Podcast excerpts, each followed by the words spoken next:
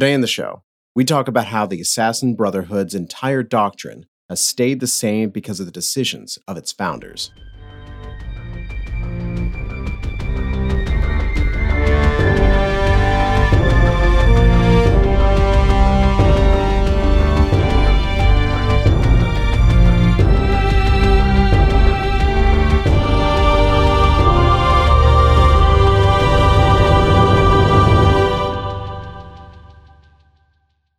Welcome to Lore Party, the podcast that explores the stories, characters, and universes of our favorite video games. I'm Bruce, And I'm Kevin.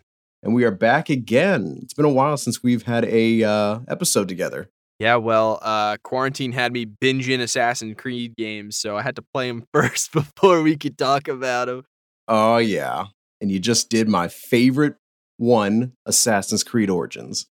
I will say this one was a blast. Uh, Dude, Bayek is like, he's right next to Ezio right, Right now on my brain. Like, right they are man. equally, like, just so badass. I wish we had more Bayek. Like, I want more of this guy. Oh, dude, I am right there with you. He is my absolute favorite.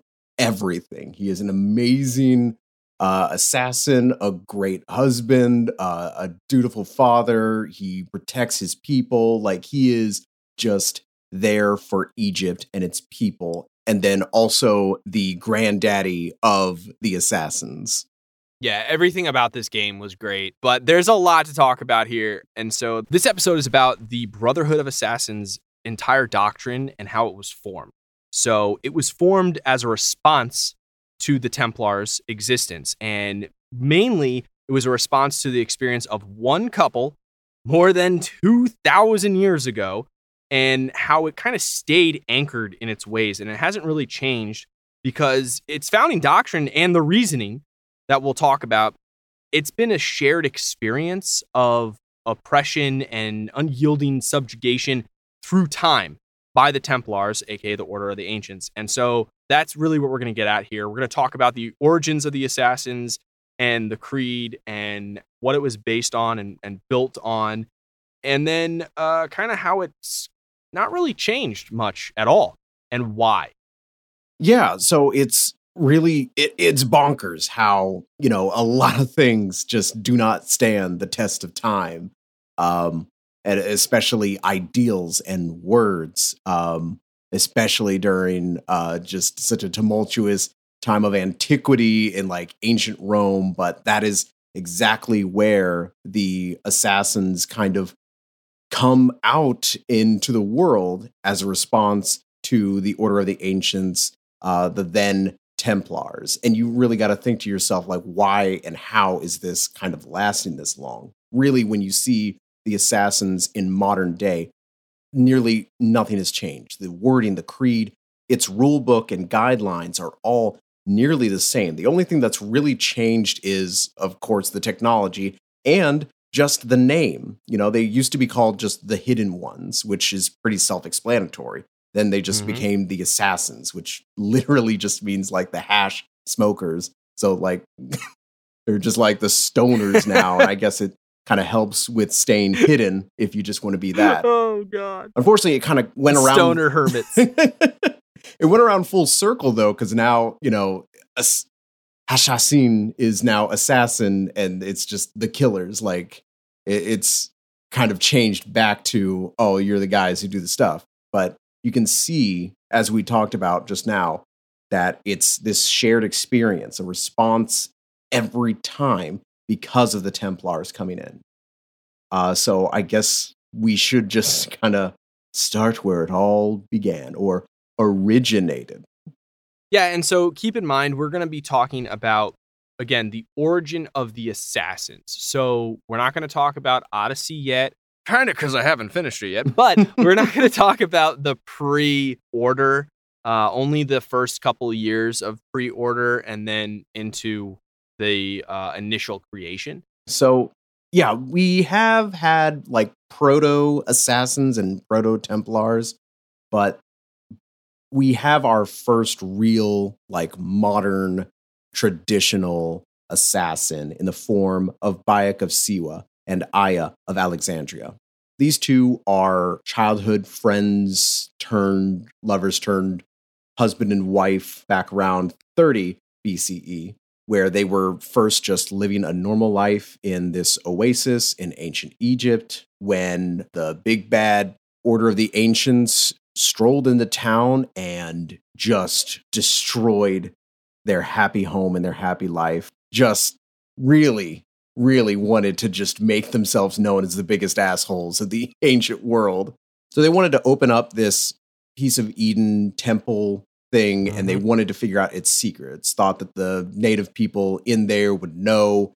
They tried to beat it out of Bayek, and when he tried to escape, uh, and his son, who was also kidnapped, uh, tried to help him, they, on a technicality, did kill his son. Yeah. So what happens is they kidnap and threaten Khemu, who is uh, Bayek and Aya's uh, son. They threaten Khemu's life in front of Bayek at an Isu site and they kind of want to know how to get into this vault. And he doesn't know. Bayek doesn't know any of this stuff, so he's got no knowledge of it. And basically, when Bayek kind of escapes a little bit and grabs a knife and goes to lunge at one of the captors, the big order guy, he moves out of the way and then pushes Bayek into his own son. And so Bayek stabs his own son, and it's really fucked up. Fucked up in a way that only the Templars could. And they fuck it up royally because it then gives him the necessary motivations to destroy their entire little cabal here.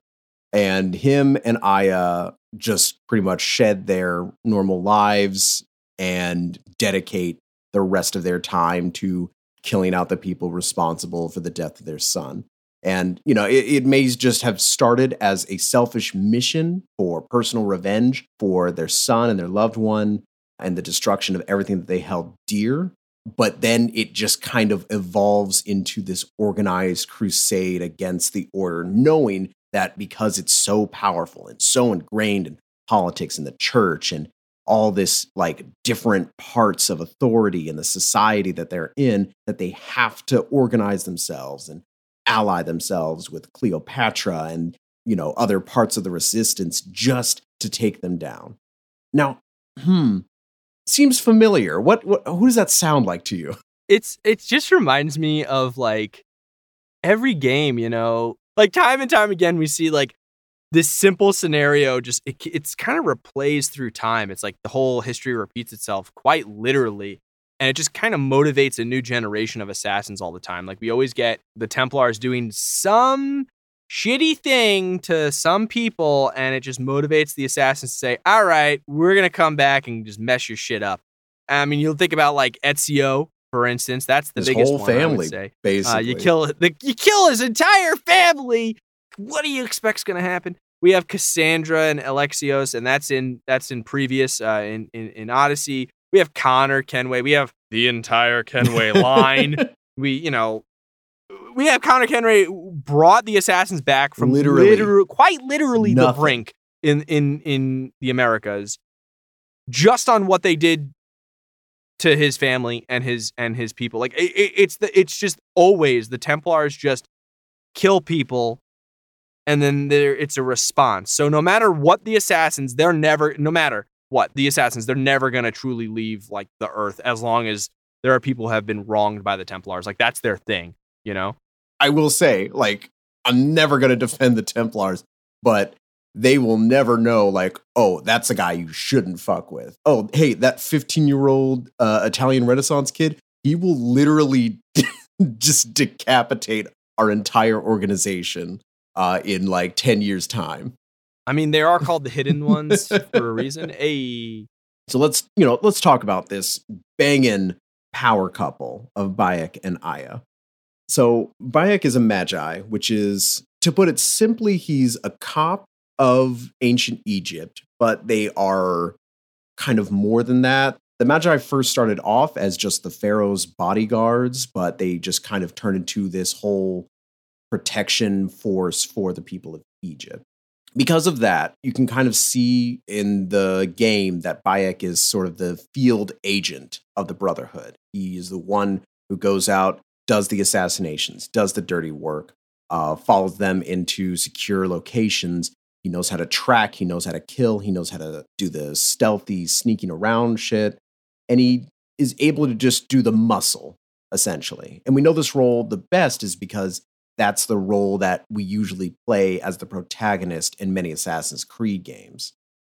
So, Aya is kind of the other side of that coin. She's like a research agent. So, it's an important role in the assassins. Like without it, the Brotherhood they can't they can't become aimless and dangerous. You know, they they she is what really I would say she's the frosting on the cake. My favorite part, personally, she is what brings it all together she's the reason why they are literally, in my opinion, the hidden ones, if that makes sense. Like she creates important contacts, scouts ahead, you know, she studies pieces of Eden, plans strategy. She's all about like stealth. She's not into guns ablazing right away. She's like, well, let's plan it out. Let's figure out what's going on. She's she understands the purpose of kind of hiding in the shadows and understanding what's going on first before taking action. Like Bayek definitely does have this tendency to want to just be like, "What is going on?" And he like goes to like he's like, "Oh god!" Like he really he's always screaming and yelling. And she's usually pretty calm in the situations. Oh, and I love their dynamic because of that. Because like at the end of like this whole journey, they kind of learn from each other, not like in a whole like buddy cop movie where they're just like, "Oh, I guess you're not too bad." Like they know they both are hot shit and that they are both important in different ways to doing what they're doing. But you can see the pieces starting to fit together of what the Brotherhood is coming to shape itself as through these two in how they act and how they conduct themselves against the order. She sets them up. She gets all the intel, gets the information. She helps, you know, get those allies and then Bayek comes in and knocks him down, gets those assassins kills, uh, puts the blade to the flesh, and it's done. And they just set him up again. It's really fascinating to see them just kind of make it make it up as they go along. But it's obvious that like that is what the assassins are going to be doing for the next two millennia. Literally, and and and I want to say, you know, this kind of part we've spoken about before, like the whole, you know, oh, we got the person in the shadows, we got the person who wants to go guns ablaze, and like these roles are, you know, you can see it all through Assassin's Creed. We got syndicates, Jacob and Evie Fry. You know, Jacob's the kind of like field agent guy ready to jump in, smash someone's head in, and then be like, all right, cool, let's take the Templars down. Like Evie's kind of Evie and Henry are more like research agents, and they want to just kind of lay back and figure it out, and they're all into stealth and stuff. But this is important in this specific context, especially because these two were the beginning of that. Like these two are the reason why specific um, methods are used in the Brotherhood. Mm-hmm. And so it's really important to realize like these are the it, literally quite everything here in this episode is these are the origins of this. Like that's really it. Yeah, they have this balance that is so vital to everything that they do they never put themselves in front of one another. Uh, I think where we saw like in Syndicate with Evie and Jacob, because it was just like, I guess, sibling rivalry.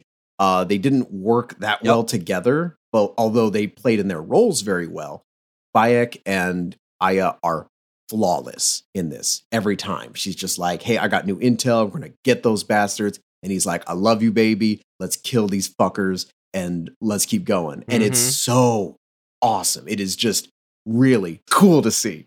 And just how you have this balance of like Templars versus assassins, like it always balances itself out. The creed itself is kind of balanced too, and we'll get into that. But also, like these roles are kind of specific in the assassins, and it's a balancing act. Yeah. You have the field agents, and then you have, you know, the research agents. And I mean, too many field agents and you're not going to really know what's going on. It's just going to be pure chaos. Too many research agents and you don't do anything. They just kind of don't do much. They just take too long. Kind of like if you look at uh, Arno from Assassin's Creed Unity, which I know we haven't spoken about that game much, but like he killed Templars without consulting the Assassin's Council and like it caused a lot of problems for the assassins. He dude got excommunicated from the Brotherhood. Like there were problems yeah, he he just acted too much before he thought, and it obviously caught up with him. And the same thing can be said for any assassin who does not understand these parts of the Brotherhood. It's got to be both. You can't just be a Bayek, you can't just be an Aya. And they understood that. Okay, guys, we're going to take a quick break, but don't worry, stick around. We'll be right back. Aside from working like in the dark to serve the light, and I quote, the, the assassins, they haven't had much of like an agenda or a rule book past the tenets. Uh, the, the creed itself is that's that's it. That's your that yeah. is it right there. And the overall goal goal of deposing, you know, not just Templars, but just like tyrants in general. Um, that's their big shtick. Like the Templars were, they are the response to the Templars, but they also that's not just their one thing. They they fight for everyone, not just against the Templars. Okay, so what are the tenets? The tenets are stay your blade from the flesh of the innocent, hide in plain sight, and never compromise the brotherhood. That's it. That's it! Not like oh you know be sure to fund your public schools or or like oh don't oh hike up the national debt too much. They they don't get that oh, muddled. Man. it is literally the bare essentials here. First of all work in the dark to serve the light uh fuck the templars you know kill the tyrants but in that goal you just have the three tenets do not implicate and do not endanger the innocent. You know, this is how you hide and do not betray us. And that's it. And these came about also in the same kind of era. Like you, you would imagine that would come after maybe a few years or generations of assassins, but it is again made by the founders. So I really want to just hold on this for a bit because really even Christianity has not like had this longevity in keeping its entire text and language and guidelines the same for 2000 years. Essentially, the assassins are older than Christ himself and they have no amendments, no updates, no asterisks. Like no changes, no edits. It's just been the three tenets and their overall goal of stopping tyrants. And there's a reason why it's so simple and why the roles are so straightforward. So in Assassin's Creed Valhalla, there is like a side quest that you can do that I really enjoyed where you read about this kind of uh, this codex page where Aya, who is known in the Brotherhood as Amunet, uh, where she just kind of like sheds her previous identity, gets rid of her government name, and just takes the name of Amunet. She talks to just this uh, Roman territory in Britannia, which is now obviously Great Britain, and she tells them that the tenets of the creed are that and nothing more. To quote her, she said, To encumber ourselves further would only dilute our resolve. When another recruit asks her about the author- like whose authority do the tenets come from? And she replies with just such a beautiful monologue saying we are the hidden ones a title we gave ourselves. There is no magic in these words no appeal to a higher authority we follow them only because they help us achieve what we ourselves have defined these laws they allow us to persist the effectiveness of any tenet must be judged on the outcome of its practice. Chills. But I mean, like through through this quote, through this whole thing, you can see that Aya, who is now Amunet, tells them that the creed is only as good as its results. A sort of, you know, if it ain't broke, don't fix it kind of way. The thing is, the way the Brotherhood was formed kind of it evolved over just a couple years because in, in in the the DLC is when like the Brotherhood had just been created, but we see that the years following the events of like the base game, so that the Brotherhood is created in the base game. Amunet and Bayek they meet again, and they they want to rid uh, Roman general from the Sinai Peninsula. And through that adventure, they kind of learned the tenets through like these great failures. Like it's like all these puzzle pieces that they have, and they never just put it together until the DLC. Yeah, you never really like they don't mention it because like some of it they think is like common sense. Some things they just kind of assume is to be followed because uh, they don't really you don't see them mention the tenets of the creed, but you'd also don't see them really breaking it all that much. Except for one that I found really interesting. Hide in plain sight was a very like you kind of find it as a weird kind of tenet, like that's up there with don't kill innocent people and don't betray your brotherhood. And the reason for that is because when he first arrives on the uh, Sinai Peninsula, there's a dude who is just literally singing about his great exploits, like, yeah. oh, Bayek, he killed all the bad guys and he's awesome. I gave him a lot of money. and that's cool. And like he was just like, Yeah, I'm badass, baby. I'm fucking walking in here. Everyone knows my name. Motherfuckers drop to me. But that comes with a double-edged sword. That fame comes with infamy. And it was much easier for the Roman generals and your enemies to find you, kill you, or attack your bureau. Everything. So the reason that you need to be able to hide in plain sight is because you cannot just hide in the shadows because they're just going to look in the shadows. Hiding amongst, you know, the regular people is going to be easier for you to move around and for you to go undetected. And because of that, there's a lot less damage and bloodshed. Yeah, and the other thing is with the bloodshed stuff, like the stay your blade of the innocent.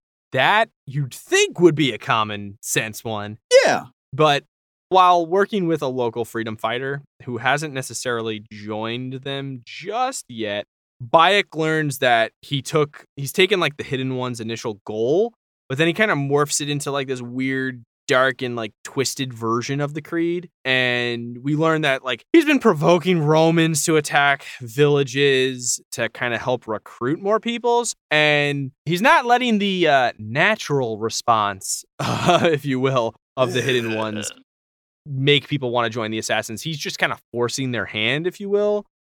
Yeah. And I mean, this guy has just like a one track mind because he just wanted to get more people on his freedom fighting force and nothing else mattered. And I think that's something that always needs to be brought up, especially for a kind of organization that prides itself on bringing in all the people who have been scorned and had their families murdered by tyrants and evil people.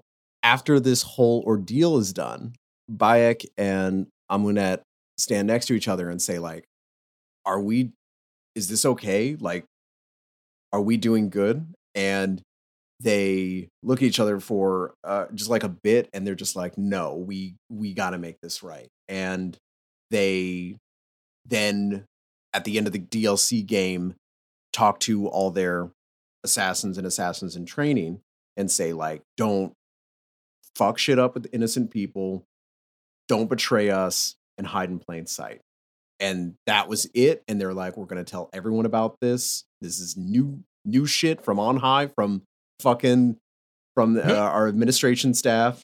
The ceo says new guidelines here. Even though we're not about authority. And i mean and then that's the thing is like it's always that contradiction. You have to follow your own you know authority but it is to save other people from authority. And every great assassin yeah. has had to grapple with these tenets because, you know, they are kind of hypocritical of the creed. And we talked about this before, where, you know, you kind of have to make your own sacrifice of freedom to save the freedom of others. And they have to either come out of there stronger after uh, embracing it, or they have fallen uh, in failing to respect the tenets of the creed and why they are there.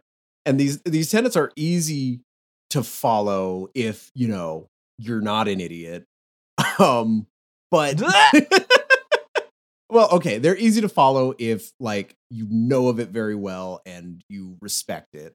But you know, just because it's simple doesn't mean that it's always going to be um no problem, especially when you're having your own issues about, you know, philosophy and shit.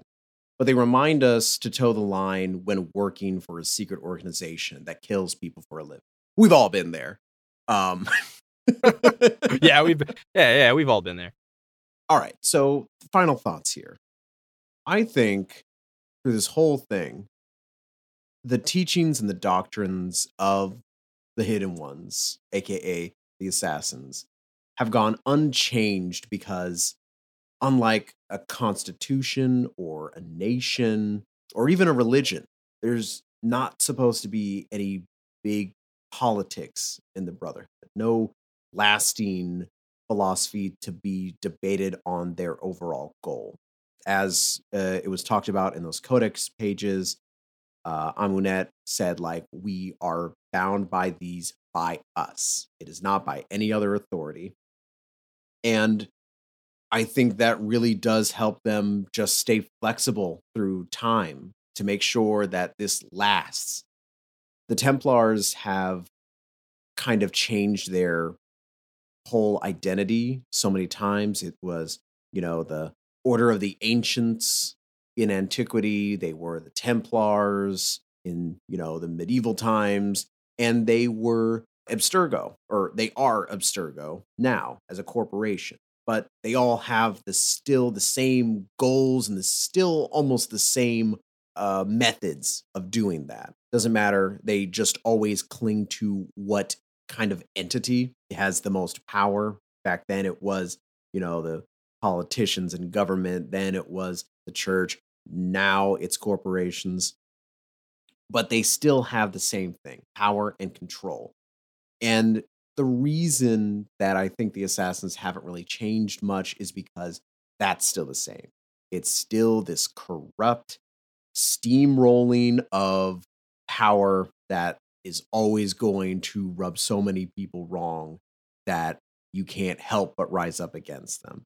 But that's because Bayek and Amunet just took the time to make uh in case of tyrannical bullshit break glass button, you know?